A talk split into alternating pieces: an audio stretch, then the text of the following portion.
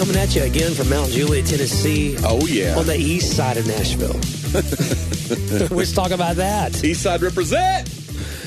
I am John. Here's my friend Johnny. Yes. And man, we are thrilled. You always say, what if we weren't? But this time I actually am, Johnny. I'm getting in the, I feel it today. You feeling it's a good day. Today It's- we, cause, cause today later on we have a guest We have a guest. And here's the deal. We know it's happening. because we already recorded it. Whereas before, sometimes we've teased something and it's like, oh, it didn't work out. It doesn't show we have to edit out ourselves saying it. Right. Something breaks in the But listen, bro, we're producing. We're producing today. Yeah. Like You're better at it. I need to learn all your ways. Well, I don't know. People would laugh if they. Knew I mean, like I know just enough about technology to. to There's a lot of wires going everywhere and there's gear that's just there's been some experimentation happening. hither and thither. Do you know what this piece of gear is next to me right here? It's the old Scarlet Thread soundboard. I went downstairs into one of the storage rooms and dug out the old Scarlet Thread board because I needed to run a single signal. Blah blah blah blah. And let me tell you something. It still works. Well, we don't. We haven't plugged like all our instruments into it and seen if we could make Well, I mean- quality Christian rock. Well, that's true. We have not done that. Although the reunion's still going to happen, bro. It's Yeah. uh, no, it's not. But there are some good songs I wouldn't mind hearing you. I would still love to hear you play the solo on the song Shadow. Still, would love that. That's so sweet. Johnny W is one of the best blues guitar players you ever heard in your life. I'm trying to figure out how to work electric guitar into the comedy set. saying that about three years now. I know. Why don't you just stand up there with your electric and do something? Well, I have some shows coming up, uh, some ticketed events that we just uh, we just Oh, signed yeah. the contract for in May, and it's going to be just me. There's going to be an opener, and then Compassion is underwriting some of the tour, and they're going to be a partner with us on tour. Right. Compassion International, which I'm a huge believer in. So we're going to get kids sponsored, and we're going to tell jokes, and it's going to be so cool. And I think that'll be the shows where I need a new like 15 minute chunk of something that's a little bit of a gear change. That might be the time to break out the electric. We think. I think it's a great idea And because you really can, and just gonna sh- it's going to show another facet mm. To the prism that is Johnny.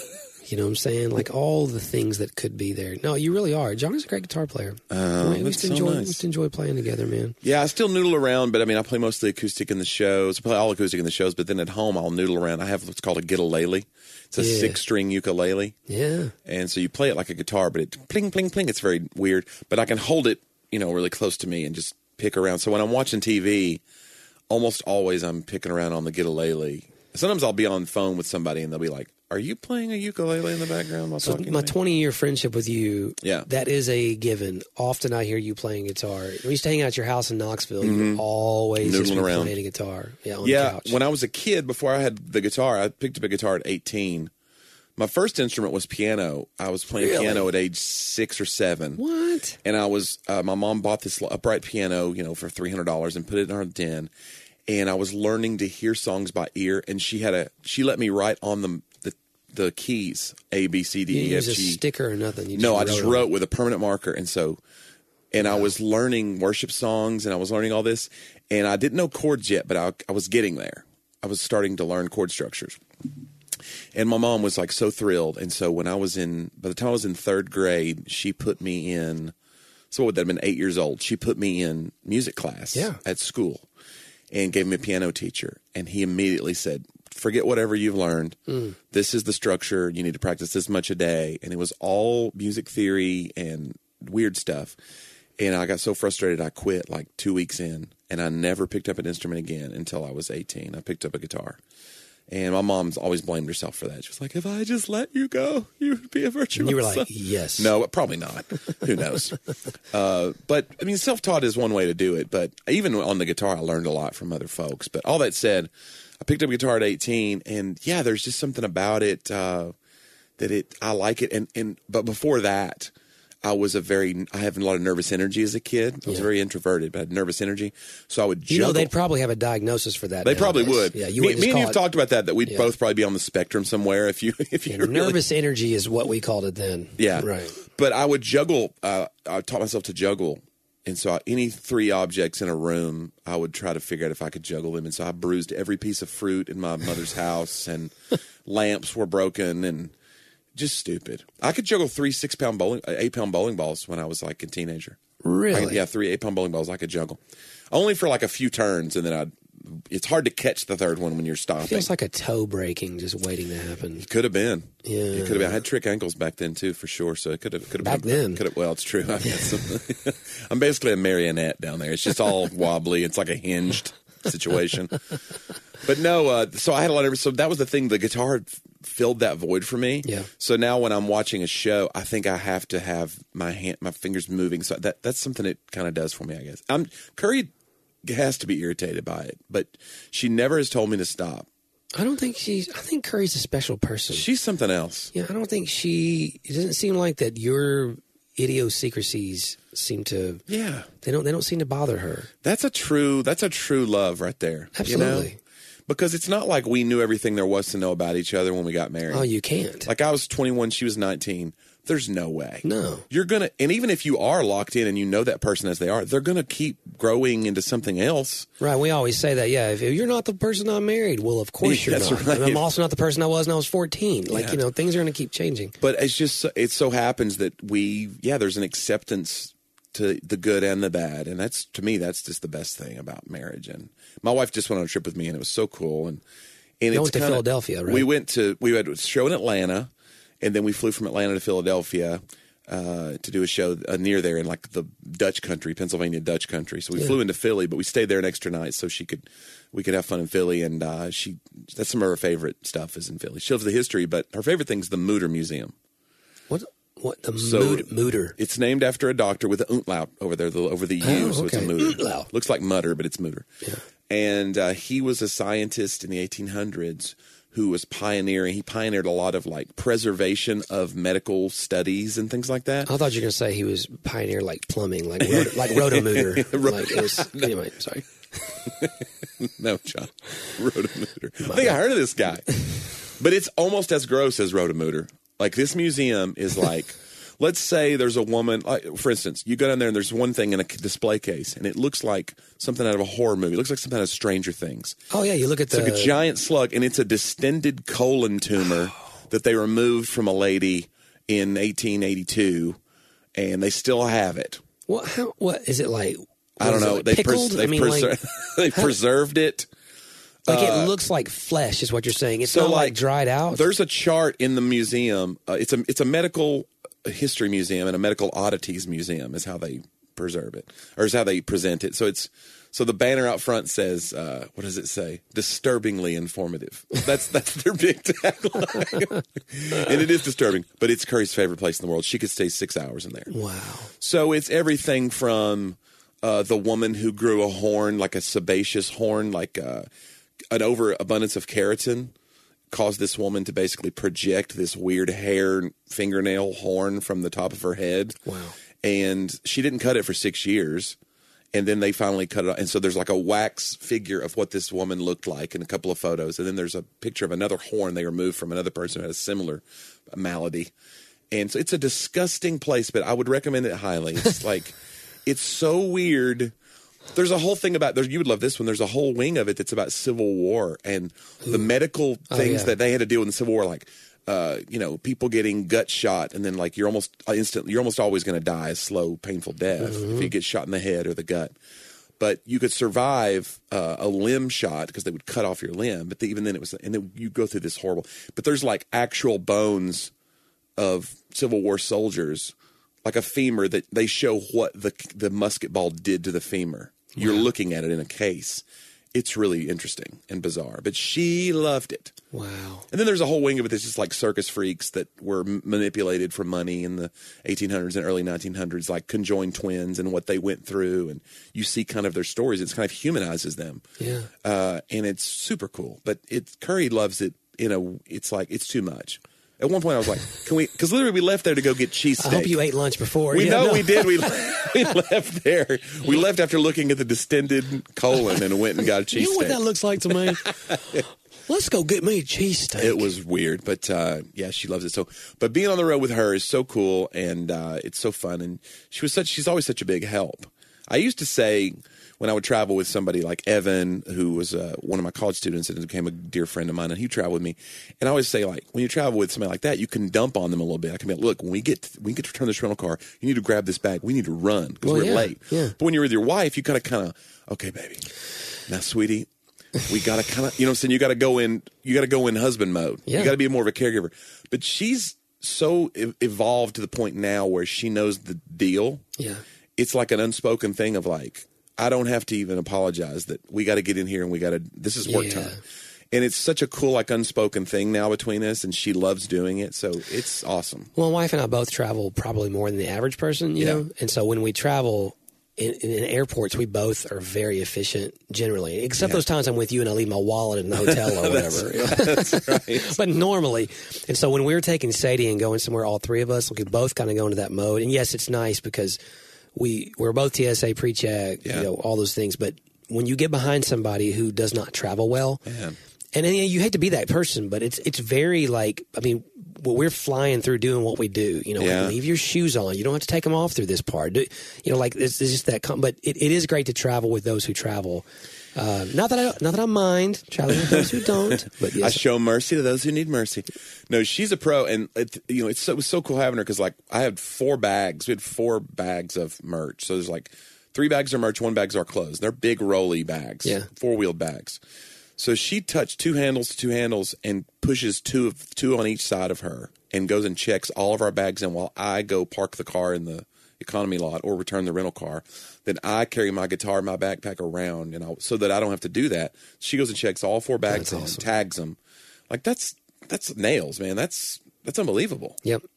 I'm probably abusing her. Let's be honest. That's a that's a This is more than she asked for in the vows for sure.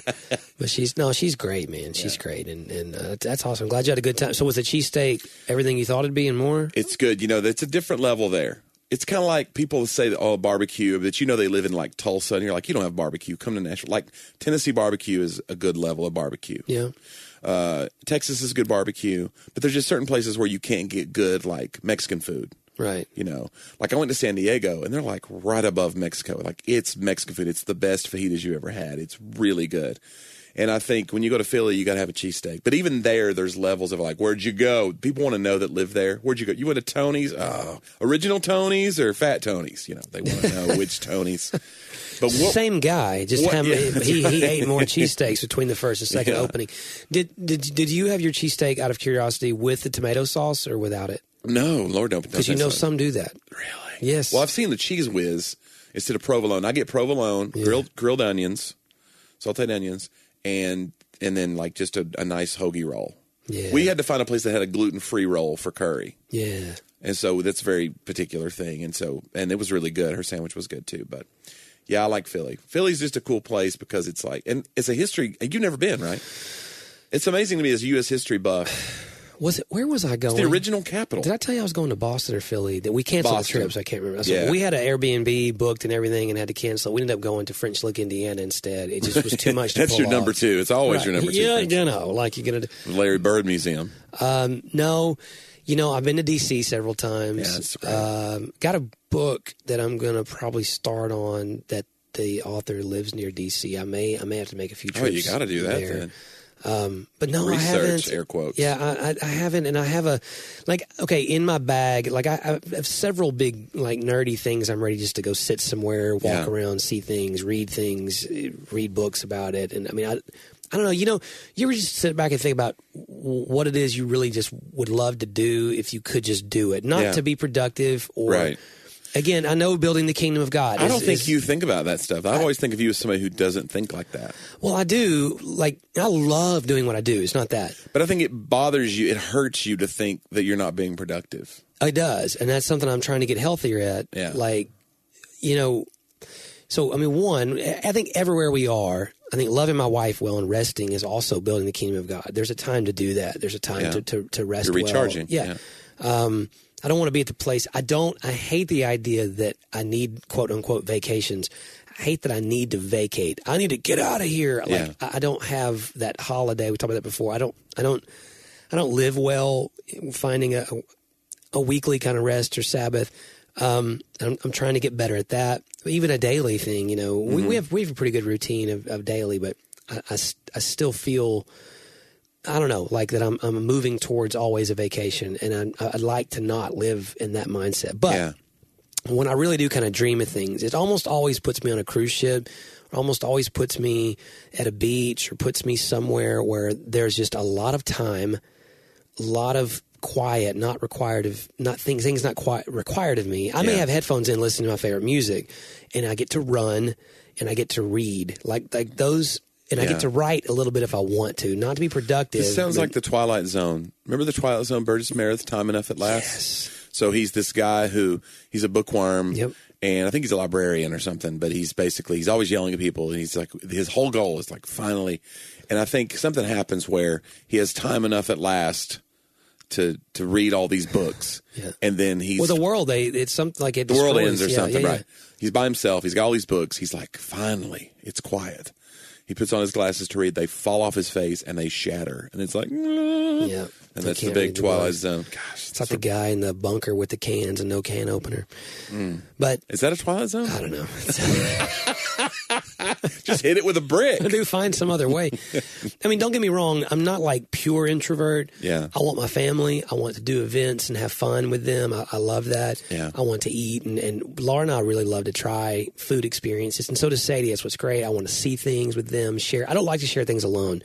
Again, we talked about that before. I, being, Yeah. to, being to Iceland or, or, or being on trips where I'm seeing amazing things around the world and not having family with there with me there to experience it is I struggle with that. So in all of those, I guess fantasies, they're with me. Uh, sometimes, like I want a week with my wife. Okay, okay. Here's the dream, and we're Oh gonna get to my our interview. But the dream for me, okay, Let's keep this PG, John. at at at 20 years of Yeah. marriage, which is next year. You want to take a 20 day? You So told me this. yes, I want to take 20 days. Like I, I've never taken.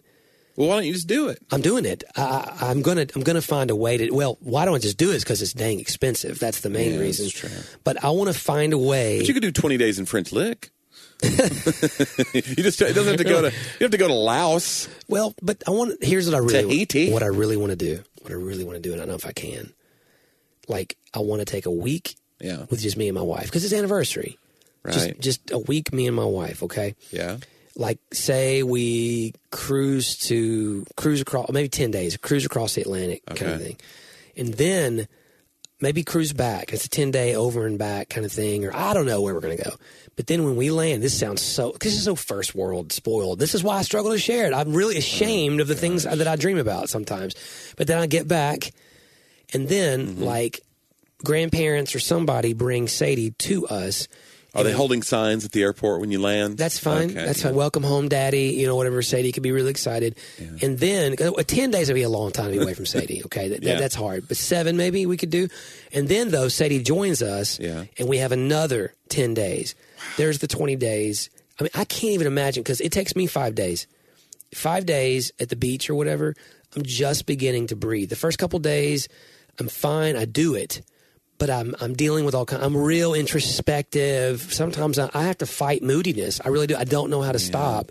And and then about like day five, I'm like I'm feeling it. I'm I'm taking runs in the Then it's time to come back. And then it's time to pack. You know, Yeah. and and and then I'm already thinking about moving everything back. So I want to get to the five day mark and be like, wow, I'm not I'm not even a third. And then I want to get to the seven day mark and be like, oh my gosh.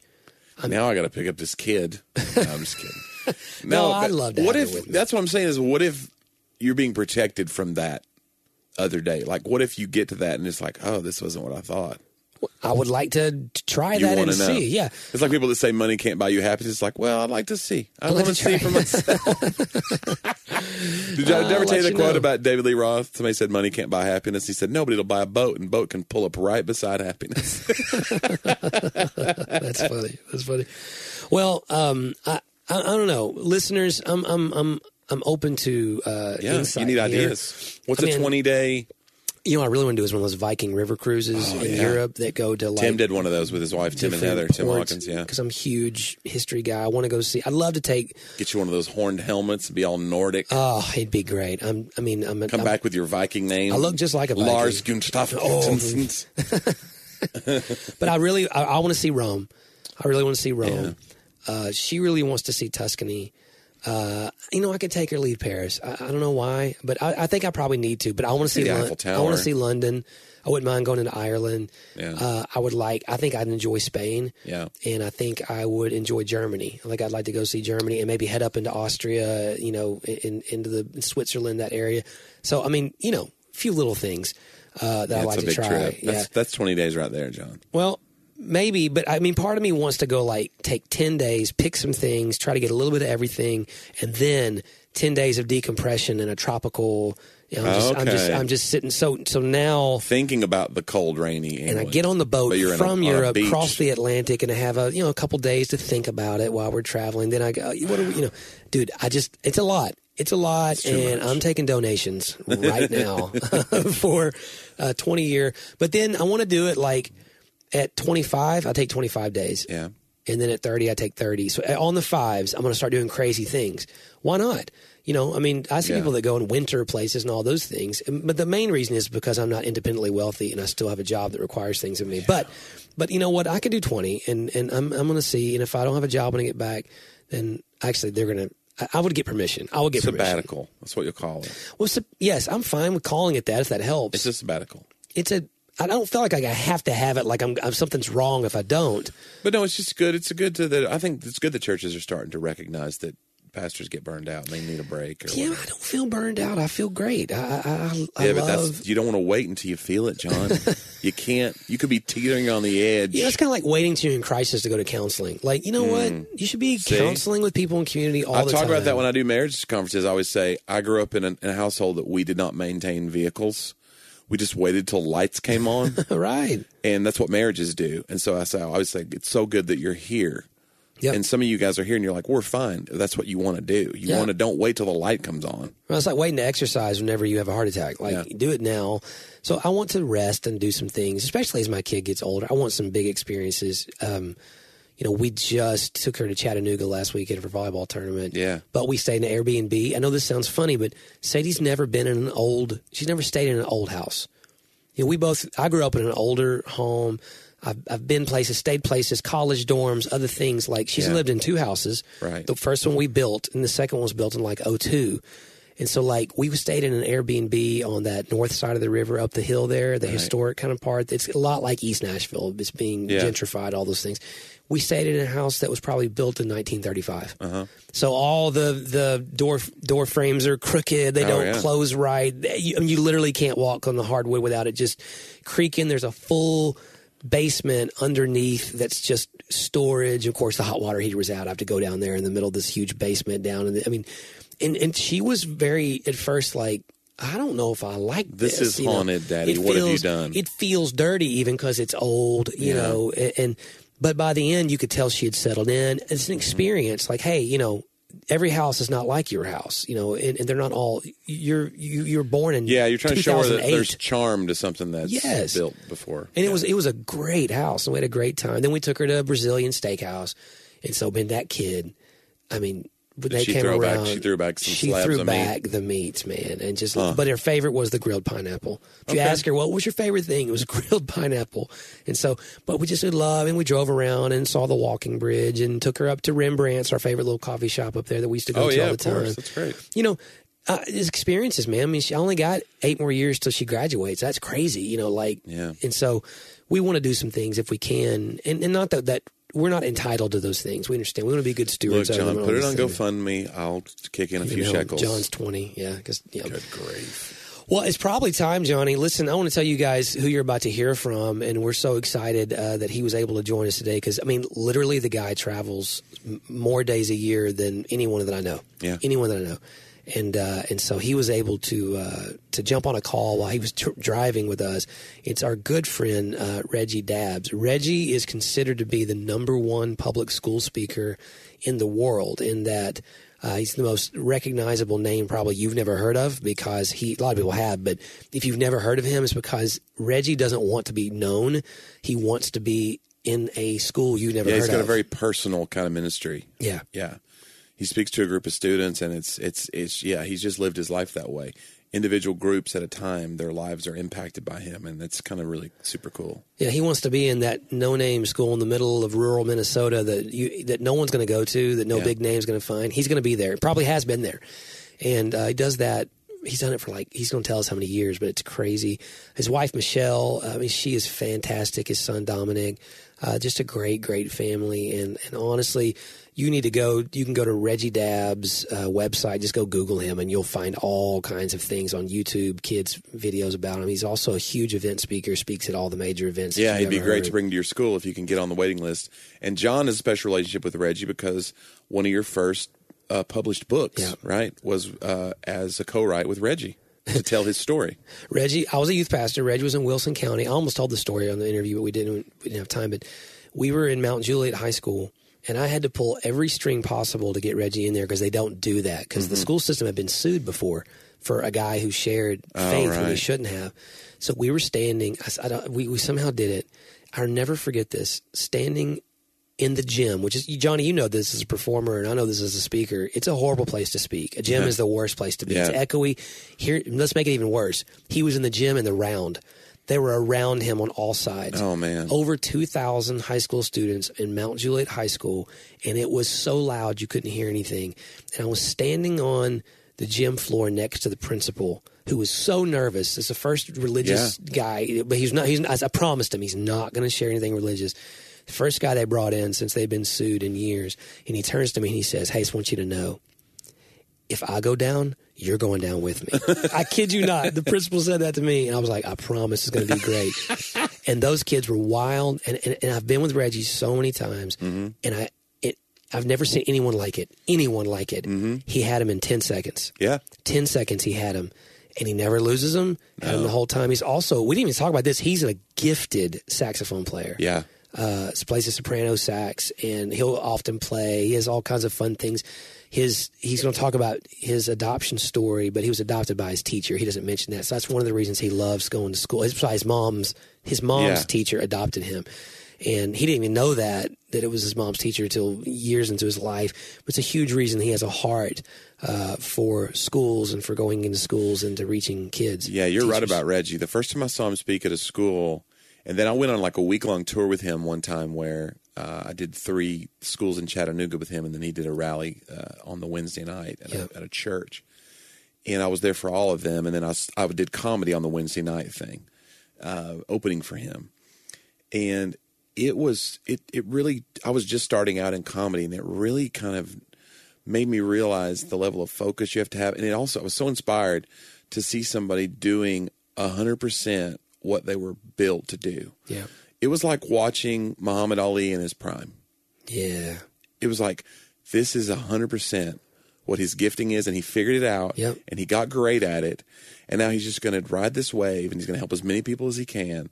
It was so fascinating, and he's so encouraging. Uh, even then, he was always encouraging about, "Oh, you're so funny. Just keep doing what you're doing." And I'd, I'd probably done 20 shows back then, you know. Oh, he is. He says that in the in the interview some, but I will never forget. I was in the office, it's across from the office we're in right now, and I was sitting there. I'd written several books that had never gone anywhere. I just felt led to write, and Reggie walked into my office, and it was my pastor and friend who we're going to have on the podcast soon, by the way, Andrew, and he mentions him. He's just a great friend. They were college mm-hmm. roommates, suite mates, something. And he put that bug in his ear, and Reggie walked into my office and said, "Hey, man, I want you to write my book." I'd never thought about collaborating Yeah. before that moment. Huh. And it was, and I knew, and we'd been in schools, man. I knew he had a special story, and we trusted each other, knew each other, and that was my jump into where God's changed my life and and gave me a lot of my purpose in partnering with people to help them find their voice for their stories and their messages. And so, yeah, I learned all about. It. We did it with no agent, no, you know, it's a very unheard of thing what we Yeah. did, and um, just we just excuse me, we just happened to have. We wrote the book. Reggie was like, "Hey, I got a guy in Jersey. We can print him up and we'll sell." He was going to just sell it, you know. And I remember telling him, I was like, "Well, I live in Nashville. Let's just see what God does. Let's just, you know, see." So I started putting feelers out, and honestly, had forgotten that a kid in my youth group that uh, her dad or their dad, there's two kids, that their dad worked for Thomas Nelson, and I kind of reached out to him the proposal, and he loved it. And, he's, and, and he was a salesperson, but his boss happened to be the guy who would do this book because there's all kinds of Right. of different teams within a publishing. Yeah. And he walked it up the elevator. Well, he got on the elevator and pushed the button. I'm sure. Right. Went Don't upstairs because an you know elevator. there's there's all these just piles of submissions, and basically I bypassed all of those Man. with this book, and we had a publishing deal with the you know largest Christian publisher in the world in like two weeks. And it was just totally a God thing. You need to, you guys need to go read Reggie. People still tell us sometimes that Reggie is probably one of their favorite books I've ever worked on, and hear his story of this. He's not a guy you said he came into what he's good at. He was a guy that was made fun of he was a guy that really struggled in school, really struggled identity, felt suicidal a lot in his life, felt lost when he figured out that he was adopted, felt very abandoned, Yeah. uh, struggled in college. I mean, it's it's not the story that you would think, and he shares a lot of that in his public school times, but when you hear him today, to understand where he has come from, to understand what has happened in his life for him to overcome and come to that point of, of being that that just guy who's willing to give hope to anybody because he was a guy who had no hope. And uh, he's he's just so funny, so amazing. I do encourage you guys to, to go and check him out. But let's go ahead and go to the interview and and hear from our good friend Reggie Dabbs. Hey, uh, me and Johnny are here with our good friend Mr. Reggie Dabbs. How you doing, Reggie? What's up, my brother? Hey, man, tell tell us where in the world is Reggie? Well, Reggie's in the middle of nowhere. I saw three cows and a goat. I'm driving. I'm driving from Greenville, Tennessee, to to Knoxville, Tennessee, and uh, yeah, I'm pretty much in the middle of nowhere. To be honest with you. And you grew up in Knoxville, right? Yeah, yeah, yeah, yeah. That's cool. home, Hometown. Hometown. Going home. Hometown. Dude, our Vols, you think we make it past the first weekend? Where we going? Come, come on, man. We got this. I'm going at least Final Four this year. Okay. And then wow. I'm, I'm, I'm just saying, I'm just saying, if we can get past Buffalo, we'll be all right. That Auburn game scared me though because if we face a team that shoots threes well, and I think John's just read that Colgate is number one in threes since February in all of college basketball. Yeah. Yeah, but they're scared. They're scared. That's true. They've never been there before. Did They- I told ain't John, I told John this morning I read a tweet from one of the Alabama uh, f- fan accounts on Twitter, and it said. This will be the first introduction many Tennessee fans have to Colgate. Okay, that's funny. That's funny. it's hateful and it's funny. Hey, and that not only that though, but it's coming from Alabama. Their That's most true. famous alumni is Forrest Gump. Okay, true. I mean, I'm just saying. That's true. Oh man. Well, I'm pretty nervous about it. Uh, I hate that we had the best season in history and we brought home no banners at all, and that Auburn spoiled them both. So Yeah. regular season, and then the SEC championship. I mean, I think we. I personally think Reggie that we gave our all against Kentucky, and, and Ran like, we, had, we had nothing left. What do you think? Yeah, but and you know when you you want to lose then, if you if you're looking at the big picture, Yeah. you want to lose. You want to lose when they lost, Yeah. and they learn from it. Even they're saying, you know, we learned a lot from losing, and then you become better, and we're ready. Hope Even so. the players are saying they're ready, so that'll be good. So It'll be uh, interesting. So, for our listeners who don't know, Reggie Dabbs is one of the most sought after uh, school speakers and public speakers in the nation, in the world, even. Like, you spend a month in New Zealand, don't you? Like a year every Oh year. yeah, yeah, yeah, yeah, yeah. So Next Reggie's- be in London, Reggie's like the man to come to your school. He talks about bullying and he does an anti drug message. And then he usually does a rally in the city that later that week and shares his faith. And uh, I got to travel with you some. We actually shared a story, Reggie, about because somebody asked a question of what my worst bombing was. What's the worst time I ever bombed? And I told the story about the rally I did with you where the guy wanted me to come out and do comedy after the altar call. Do you Yeah, remember yeah, that? yeah, yeah. I remember that. And we before it even happened, we looked at each other and went, "This is not going to work." Dude, I was young and dumb. I was like, maybe my jokes will be good enough to get out of this. And they were not. Yeah, he talks about he talks about you riding home. There was the ride back. Because I had a, I was your ride back to Nashville. yeah, you were. Yes, and you so were. I was like, now I got to sit here with this guy. And you were like, man, they were tough. And I was like, yeah, they were, Rich.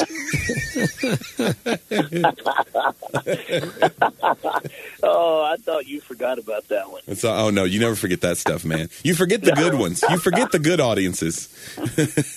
you never forget the guy Oh. folding his arms that you couldn't make laugh for an hour. Oh my goodness! There's always the Dude, one guy. was- that was not a good night. That was really bad. What is your What is your bad experience? Because I know you've been in a million schools, and like, what? Give me something that you were like, man, it did. I just didn't have it, or Like I know you've been in schools where there's been like there's a history of gang violence, and you're kind of nervous going in with your message. Like what what Yeah. kind of experiences have you had? Oh, it, it, those I just tell my story first. Yeah. You don't even try to be funny. You just tell your story. Grew up in foster care. Mhm. Your mom gave you away, and then you be funny at the very end. Yeah. But mine, when my worst experience is when I call out what I'm going to do wrong, and I do it anyway. Oh, That's when you're on the stage right before it starts, and you go, "Psh, "Orchestra pit. I better make sure I don't fall." and you fall in the orchestra pit. and and literally while you're falling, I'm thinking to myself, "Where am I?" Because it was empty. The whole orchestra pit Oh, was no. empty. So you really did. Oh, the right hand side. Oh, right hand side, they had three timpani drums. they only have two timpani drums now. yeah, yeah, yeah. Hey, no, I'm telling you, it was like aluminum foil. It just folded up, dude. It was done. It was. It Oh, was my done. It was not good. what It do you do good. after you fall on a timpani drum in an orchestra pit? How do you? Did you hit a cymbal on the way down, like a crash? Well, no, no, no. It was just three timpani drums. It was, and you know, and when I landed, I, I landed, and and literally, I, I was, I realized I wasn't that hurt, Yeah. and and I had the microphone. I see it, and I go, oh, and everybody's rolling, laughing, Oh my like I did it on purpose. Yeah. And then I get up, and and that's when the pain came, and I cut my my left cheek, which we don't, we don't want to talk about. Oh no. I had to get stitches after. Yeah, because your broke. face bleeds the worst. Your face and your head will bleed. I don't know if on he was you. talking about his face or not. Yeah, Oh, you Nah, cut the the other other- cheek. yeah, man. you turn you bleeds turn the other cheek. Oh no, dude. Yeah, yeah, that, That's that not bleeds good. too. It does. It really does. But hey, that's about as bad as it gets right there. Oh, and my then, gosh. of course, you know, first it's the uh, when you dr- go to the doctor and the, and the hospital, and they say, "Hey, how did this happen?" And you Right. say it. Then Yeah. you go, and then there's that was the nurse. Then there's the doctor. hey, man, how did this happen? And you tell him. Then there's the lady giving you the shot to numb the cheek. How did this happen? So by about the fourth time, you're just like, forget this. And then there's the janitor that comes in and goes, hey, are you the guy? Uh, yeah, that, that's, it just amazing. doesn't get any better than that. Yeah, dude, that's that's crazy. about as bad as it gets. Well, dude, I mean, you do how many shows? How many how many events, uh, assemblies, and and all do you speak a year at? We do a million people every year. My goodness, Yeah. dude. Yeah. Reggie, I always million. estimate you're what about 300 days a year, probably at least. Do you think? Yeah, yeah, absolutely. Yeah, right now. Man, And you just, you just got to help people as much as you can. So you said a little bit about your story. Pretend that we're, you know, at an assembly. Give us like, you know, give us your five minutes. Give us like, okay, man, we just sat down. You've got you pulled yourself out of the orchestra pit, and now tell us what Reggie Dabbs is going to tell us. Give give us your three to five minute uh, talk real quick, if you don't mind, for our oh, listeners. Oh, okay. No, I don't mind. I don't mind at all. Well, the f- first thing you have to do is, I, it'd be, if I don't fall in the orchestra pit, that actually gets everybody's attention. Yeah. But if I don't do that, my whole thing is um, the meaning of life. There's two things in life you got to always remember. Number one, boys and girls are different. there you go. Yeah, and and if, if for example, if one girl got to go to the bathroom, two girls get to go with her. You'll never hear a boy go, "Ooh, I got to go. Hey, Steve, let's go pee pee." It ain't Yeah. happening. All right. And that one too. Anybody ever get up in the morning, get your toothbrush and toothpaste, go to put it in your mouth, and the toothpaste falls off, and, and all of a sudden, what do you do? Girls, wash it out of the sink, get more toothpaste, start over. Boys, we scoop it up. That's what we do. Who cares if your daddy shaved that morning? Scoop it up anyway. And everybody's starting to laugh. And then I start talking about how that number two in the meaning of life is life is a roller coaster. I love roller coasters. They go so fast, makes my fat go backwards. I'm skinny again. I love roller coasters. One time I got stuck upside down, and the girl in, in, in front of me, she threw up, and the wind was blowing in my direction. I can't duck, and if I could duck, my belly button would give me a hickey on my forehead. That ain't good. But that's what life is. Some days you're on top of the hill and everything's great. Some days you're going downhill so fast you want to quit. But never give up on life because they'll fix the ride. The only question is, will you be on the ride when they fix it? So the phrase is never give up. So come on, boys, say never give up. Y'all Never- got to say never give up. Never give up. Come Yeah, on, that- I was into him. I'm Yes, transfixed. thanks, thanks, man. That's good. That's really good. then I tell my story. That uh, and I asked two questions. The first question is: Have you ever had something happen in your past that you wish you could change, but you know you never will? The second question is, you ever wake up at three, four, or five o'clock in the morning, you wide awake, and every time you close your eyes, you go back to sleep. It's like a movie in your head from something in your past you wish you could forget. And everybody raised their hand. Right. And then I tell them mine that when I was eight years old, I was told I was in foster care. That at eight years old, I was told that my mom kept my brother and my two sisters, but she gave me away because she said I was a mistake. And at eight years old, was from eight to 21, I didn't want to live anymore. And I do my best to explain that. And how I do it is, have you ever sit in the middle of a crowd surrounded by people, but deep inside, you're all alone? And every time, people raise their hands. Yeah. Then I say, you ever wake up at three, four, five in the morning, and every time you close your eyes and go back to sleep, is like a movie from something in your past, and you realize if anybody finds out who you really are, they won't be your friend anymore. Mm. And everybody raises their hand. He said, but you got to understand, there's somebody who will love you just the way you are. And there's always people in your life that'll love you just the way you are. So you can't give up, no Yeah. matter what happens in your past. Your past is your history, but your future is your destiny. Mm. And that was it in two minutes and 57 seconds. It's so oh, good, that's dude. I'm just, I tell I, I I was speaking a lot of Sunday mornings now too, Reggie, and so I reference you, but I tell that story because one of my messages too is like, don't give up. I always talk about like, I'd say when when Adam was in the Garden of Eden and he sinned, God came and he said, "Where are you?" And so I asked that question of my audience to say, "Where are you with God?" Like, get real with God. And then the last part I say is, "Never give up." And I use. I talk about your roller coaster analogy, and I say, "My good buddy Reg." Some of these people know you. They're like they they all, they perk up when I say your name. And I use the reference of me and John ran a half marathon together in 2002 and we didn't finish even anywhere close to first. We finished near the lad. There were some people behind us. I didn't know how many. And I say I was 243. John was 244 out of. And I looked on the bottom of the page at the results. It said 258 runners. I was like, Ugh, that's not very good. But then, like, I'm trying to motivate myself to go train again and get in shape again this year. So I say, I'll go look at those race results again because they're still online somewhere. And I said 243, 244 out uh, of 258 runners. But then I saw a number I'd never seen before, and it was the number of people who started the race but didn't finish it. And it was like 350 people. So I called John. I said, John, remember that race we did? And he said, Yeah. And I said, We finished ahead of everybody that quit. There you go. And so I never would have thought of that analogy if I hadn't traveled with you and you gave that roller coaster thing of like, will you be on the ride when they fix the ride? It's so powerful. And uh, so I give you props for that. It's very inspirational, man. Oh, that's awesome. good stuff. That is great. Hey, we got to. You just can't give up, no matter what. yeah, And dude, life is full of reasons to quit. yeah, Like every corner, every time you turn a corner, there's an exit telling you to get off. There's a sign saying, you know, food here, gas here, lodging here. Right. But if you keep going, you're going to get to your destination a lot quicker than if you got off that exit. yeah. And you just got to stay on the highway. You just got to stay on the road of life and and let it happen. Yeah, man. Well, dude, you've been doing this a long time, man. It's uh, it's so cool to, to think of like the stability and the consistency with which you do your ministry, and you've meant a lot uh, to a lot of different people. That's what's cool. Reggie's one of these people. I always tell John, Reggie's one of these people that when you're in a room with him, he makes you feel like he's your best friend. Yeah, yeah, and does. it's a very special kind of gift that not everybody has. yeah. And you know, Re- you know, Reggie, you and I uh, done a couple book projects together, and you know, um, I constantly am seeing the kids that that are posting to your Facebook page and other things. You know, we kind of manage some of that together, and I mean daily. In fact, I get notifications to my phone off of your pages, and like Yeah, I it- know. at least at least 35 a day or so i get hey thank you for coming to my school today. I got them this morning. Hey thank you for coming and speaking hope to me about this. Hey thank you for coming and doing this. And it's adults it's it's teachers it's students it's it's then people who are at other events that you speak at at night.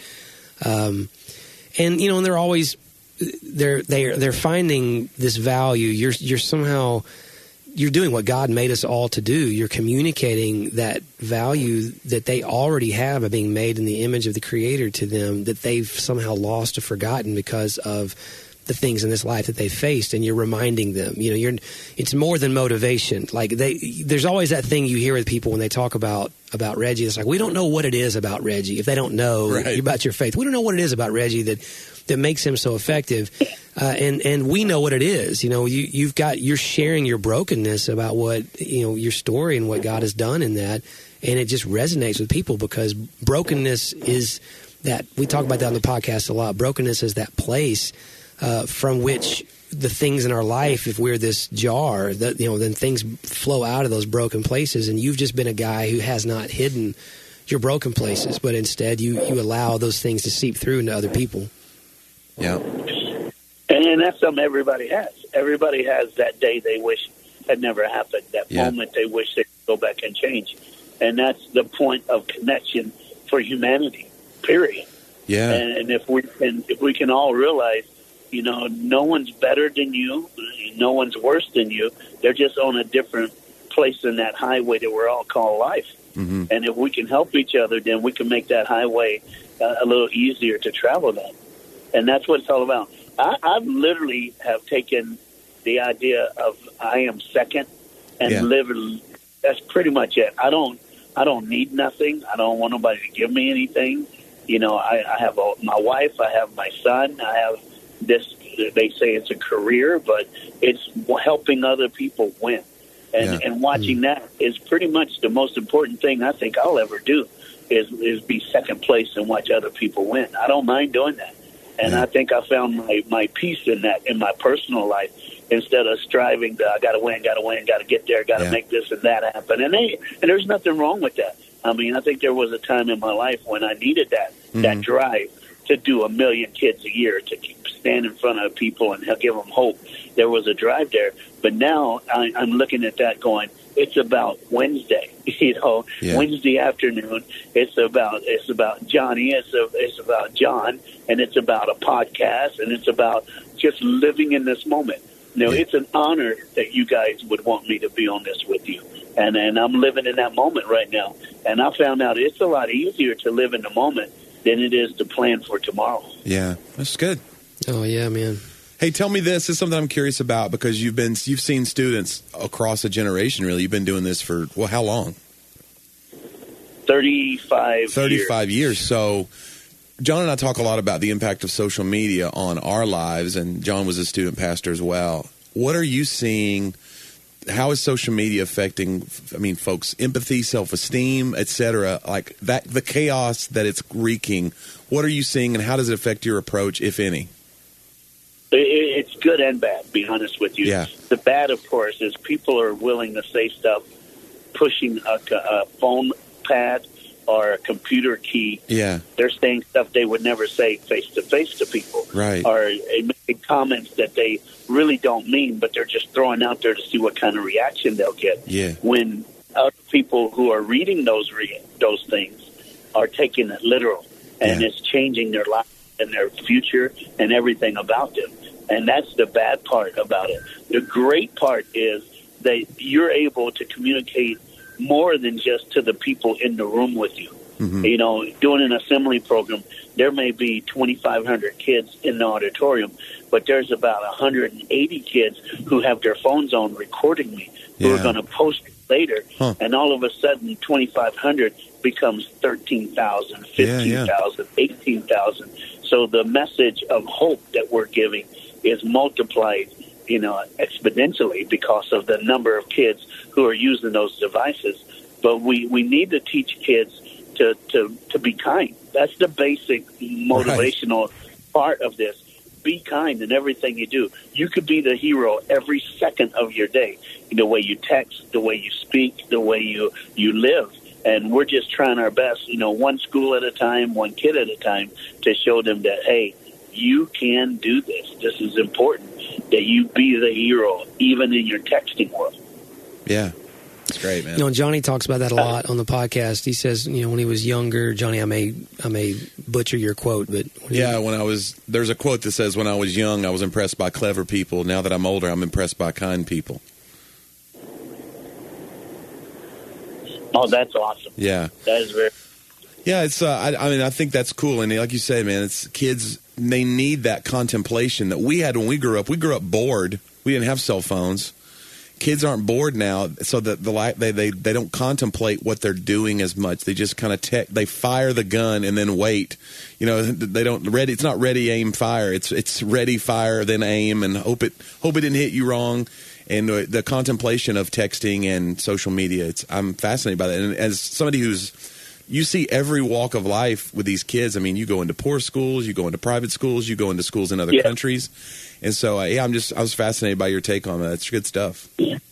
And uh, you know, and and we just got to decide, you know, not only how we're going to use it, but how we're going to display it. And I'll be honest with you, um, I've had some major, major speakers and entertainers, and Yeah. and they look at me at events and they go, "Bro, if you're not on the road, you would never have a social media." I said, "No, because my private life is my private Yeah. life, Mhm. and that's just the way I do that." And they Yeah. just laugh and they go, "How do you keep it separate?" I said, "You think before you post." and that's all you got to do. And Yeah. they go, and they, they were asking me like, "Who's your publicist? Or who do you have?" And I'm like, "Well, are you kidding me?" Yeah. I said, "Dude, I just think before I post, Yeah, uh, and it's important because Yeah, it could can cause problems." Oh, absolutely, absolutely. Well, I mean, Reggie, tell us uh, what are you? So you know, you've you've been telling your story. Uh, you've been doing it 35 years. You're, I love that you're talking about. You know, the I am second, being being that person there to serve others. Is there anything else for students or for the generation or other things you're sharing right now that you you say is, hey, this is this is a now this is a now thing I feel like everybody needs to hear that's maybe new, maybe, you know, changing Yeah. with, in terms of what's happening in our world, those kinds of things as people, you know, are, are struggling with hope. Was, is there anything new that you're adding to it that you'd want to share with our listeners today? I did a uh, an event not too long ago, and ever since I did it, I've added one little segment to every assembly program. I literally stop and I say to every boy, every boy wears a mask.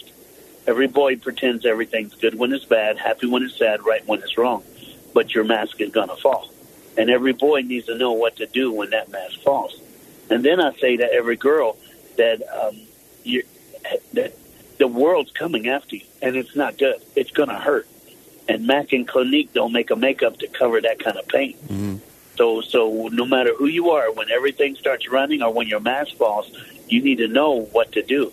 And I tell them what to do. And what it is is simply this: that no matter what situation you end up in, no matter how bad your mask falls or how much the makeup's running, love is going to be there, and there's going to always be somebody there who will love you just the way you are. And you got to let people love you. The biggest mistake is we don't let nobody in. We hear people say, "Oh, they they said they love me, they love me, they love me," and so, so I'm not gonna. Yeah, I don't care. And the reason people don't care is because they've let people in before and they've hurt them and they've disappointed them and they've let them down. Yeah. But we can't. We can't just because we've been hurt once. We can't give up on love because if we give up on love, we're giving up on life. Yeah. Well, that's good. And, you know, and, and you and I in that, in our Just Keep Breathing book, you know, your real purpose in that was to equip people because, I mean, you're one guy. You're one guy. Uh, Yeah. And, Yeah. And there's so many people we can you always say that you can be that hope today. And there are always going to be those who are going to reach out to you and, and and ask for you to give them a special expression of that hope. But for the most part you're going to have to get in your car and drive from greenville to knoxville to kentucky and keep doing the thing where you go. But for the people who are there who, who, who remain i think that's a great message. Hey whatever it is, you know, find a way not just to love, but to be loved. And, and as people take in that, I mean, understanding that is the message of the gospel. Like that, that's the big message is that, hey, there is someone who loves you, who already knew what was wrong with you, who was willing to sacrifice for you when you didn't deserve it and when you didn't even want it or ask for it. And it's that otherworldly love that even if you in a public school aren't able to, to name the name of Christ, but you're giving that gospel message in a way uh, that, and again, we, we talk about Reggie reclaiming the word gospel a lot on here because we're all like, oh man, we hear the gospel, we've heard it our whole lives, and people kind of roll their eyes and stop listening, but it's really radical. Like it's, it's really a crazy message of you know, rescue and of, of an undeserved love that's found from someone else who, who is pursuing you when you're not even asking to be pursued. And so I, I love that you're equipping people not just to hear that message, but to begin to live that message out there with others. Yeah. Absolutely, and and that's and that's what we do. And, yeah, and you know what? And I know it might sound a little weird, or it might cause, cause more controversy. Is is I've found out in my 35 years, I might not be the guy who introduces people to Jesus. I might be the guy who just gets people to breathe for the next day. Yeah. Yeah. And, That's- and that's I'm, I'm fine with that. I'm fine with that. Reggie, do you But- but- do you remember when we were writing? I don't know if I told you this. I think I told you this story when we were writing. Just keep breathing. I was struggling a little bit, not because we we love doing things that are positive in schools and all that, but I was struggling. Like you know, it was one of the first times I'd really written that we weren't sharing, you know, the name of Jesus and, and that hope. And I really remember in my heart, if I shared this with you, I heard kind of this whisper in my heart of everywhere there's breath, I'm in it. Yeah. I, I, I, I heard that in my heart Yeah. from from God because breath and spirit. I mean, God sustains all life. Like in, in that message, you're saying if you're if you're keeping people breathing, I'm in that. Like that, I'm in those good things, and that, like you say, that gives them a chance that when the roller coaster stops, you know, and and they're at a place in life. You always talk about that, and you write about that. That we the kids are making decisions at at you know formative moments that last a lifetime or per- perhaps end their lifetime and man five years down the road they were going to be thinking differently five years down the road they were going to have a different relationship five years down the road there's not going to be somebody in high school on their instagram you know bullying them and all those things like they just got to keep breathing they got to just survive to get to that next point uh, and, and Yeah, I, yeah. I love that you're you're trying to rescue them and keep them going. That, that's beautiful, man. Hey, that breath thing too. I uh, in Psalms 34 it says that God is close to the brokenhearted and saves those who are crushed in spirit. But in the message it says, even when you're kicked in the, if you've been kicked in the gut, God will help you catch your next, your next breath. Man, that's Wow. good. And, and, and that's just that's just I thought that was just the coolest you know translation of that to where when we can't breathe he'll help us breathe again hmm. and it took me back to the book and the title and and I'm gonna tell you you know we've written that book a few years now but it is starting to get a lot of traction now I don't know if it's because of the world where it's at and but it, I'm starting to walk in schools and kids are bringing just keep breathing book up to me and say, "Can you sign this for me?" Mm-hmm. And it's all wore out and beat up, and they go, "Just knowing I'm not alone, this this saved my life." And in the past month, it had to be at least five times Wow. in a public school setting that a kid had that book. So, I, you know, John, that's just thanks for helping me get that out there. And then- and again, you know, we don't care. You know, New York Times bestseller list, yeah, cool, whatever. I just know that that book is helping who it's supposed to help. Yeah. Wow. And uh, that's why we do what we do. That's why Johnny cracks jokes. That's why he's in churches on Sunday because we're there for that person for that day to Yeah. help them keep breathing. Yeah, man. Oh, that's awesome, man. Thank you for sharing that, Reggie. It's encouraging. Man, listen, you're one of our favorite people in the whole world. We've actually, so our podcast, I'm sure you listen every week, Reggie, no matter where you are in the No, no, no, world. no. I do listen to it though. I'm not joking. That's good. Y'all crazy. Sometimes y'all y'all, y'all lost your mind. Yeah, we have. But man, we're so excited to finally uh, be able to. I mean, we know you're out doing the, the great stuff, and it's just been a complete honor for us that you would take the time uh, while you're driving and doing what you're doing. But we, man, we're just we're we're supporting what you're doing, and, and honored to call you friend and. Uh, praying for you, thinking about you, and always here, man, for anything that you need. And you're always welcome to be a guest, certainly on the podcast. But we hope uh, Johnny was talking about when you might come back to Nashville because uh, I haven't swung a golf club probably since the last time I was with you, and so that probably No. needs to happen sometime soon. That is it's got to happen. Last time I was there, it was just me and Uncle Andrew because you guys bailed out on us. But that's okay. We will make that happen. We'll make it happen, man. Well, have fun on your travels, man, and go Vols. Hey, all I got to say is this: I'm on a three-lane highway and I'm back into civilization. So thank you, boys. Good. All right, man. Love you, Reggie. Be good. Love you, Reggie. hey, hey, man, go Vols. Bye bye. Bye, bye. bye. All right, we're back. That was awesome. Uh, Wow. so cool, and it was so awesome that he made time for us. And thanks again, Reggie. I love the part. The part that I wasn't expecting him to say was the part about how he's learning more to live in the moment, Yeah, and he's getting more out of his life now than he would have maybe five, ten years ago because he's learning uh, that you know just going and talking with a couple of friends on a podcast or just like being there, not always thinking about tomorrow. Yeah. There's scriptures that talk about that. Don't worry. Don't say we'll go to this town or we'll go to that town Yeah. uh, because you don't know what tomorrow brings. But I feel like sometimes we get caught up in that. I get caught up in that a lot. Oh, I do traveling because it's like I feel like I live from weekend to weekend. Okay, what's coming up this weekend? All right, I'm going to Greenville this weekend. Then I'm going to get in the car. I'm going to drive to all the way to Indianapolis. Got a show on Saturday. Then Sunday I'm in Kokomo. Indiana. Then I drive back home. It's like a it's like 2,500 square, uh, 2,500 mile round trip. I was going to say square miles, but I don't know. it's 2,500 square miles. but it's, I'm thinking of those numbers. I'm thinking of the wear and tear. And it's like, the truth is, I just need to think about today. Yeah. There's enough to worry about today. And then there's enough joy in today. And I love that part. Yeah, and he he really is out of you know, and again, I, you and I both work with a lot of people who who do things creatively, professionally, or do things in ministry professionally. Yeah. He is he is like the most consistent guy I know to do it, and he's also uh, the least opportuni- opportunistic guy. Uh-huh. He's literally thinking about you. Uh, not that he doesn't have that. He says he's he's worked up to that over his life, but he's not. It's so funny. We talked about before the interview. You know, he he wasn't worried about publishing deals. Yeah. and he wasn't. He's not worried about publicists and promotion. He wants the message to reach the most number of people. And he's been on every television thing you can imagine. I mean, he, he's out there doing that, but he doesn't chase things. Like he's like, look, this is what it is. I know what it is. I want to share hope with as many people as possible, and I want to do it today, and I want to do it with as many individuals. He'd much rather be hanging out at a middle school or a high school, Yeah. talking to the freshman class.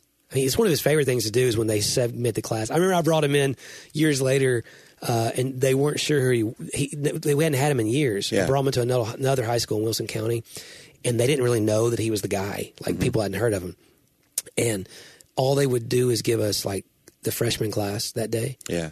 And that's really kind of a, for a lot of people that'd be an insult. Like, well, what do you mean? You know, this is the number one public school speaker in the world, and I'm the guy. You, should get the whole. Sc-. And he was like, "Dude, that'd be great." And we took him over there, and of course, they were just, I mean, blown away. Right. And they're like, we wish we did. Brought Yeah, the principal in. walked to me like, Yeah. "Oh my gosh, why?" Do you? I was like, "I try, I tried to tell you, you know," and, and but but he loved it because it, it was about those kids that day, and he saw that as his opportunity. He wasn't trying to impress. He, you know, it was just, "Hey, this is who God put in front of me today," Yeah. and there was probably a purpose and a reason that it wasn't the whole school. And he's just, man, he, he's he's just a, a, a great guy, and we're very we love Reggie and we appreciate him being on and.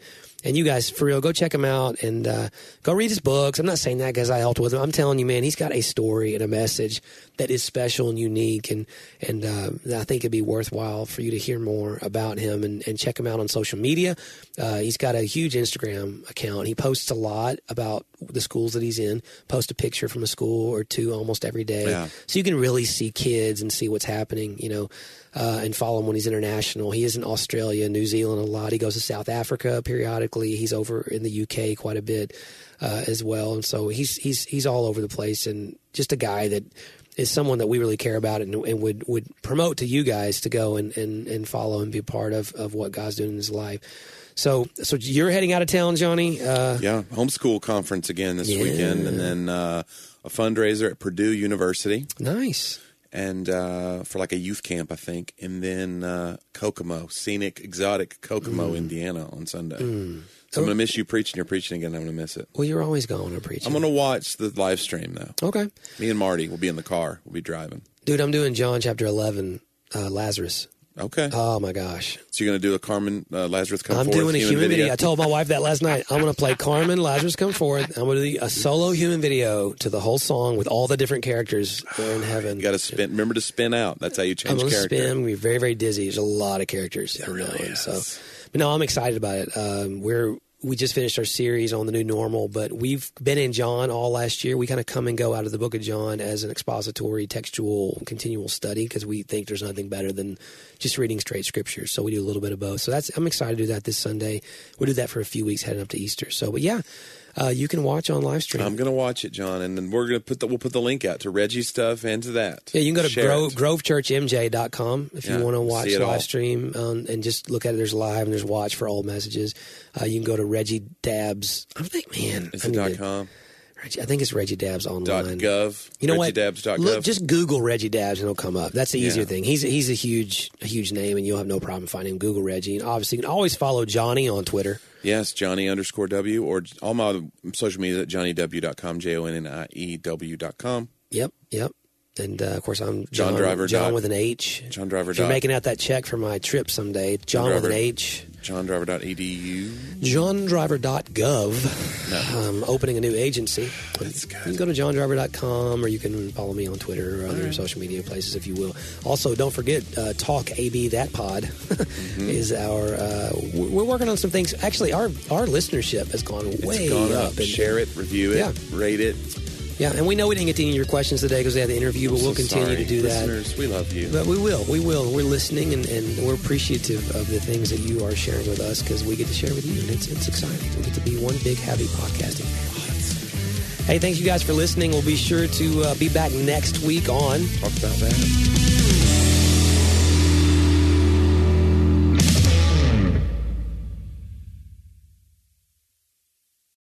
Scripture and brain science agree. Meditating on God's Word transforms us and reduces stress in our lives.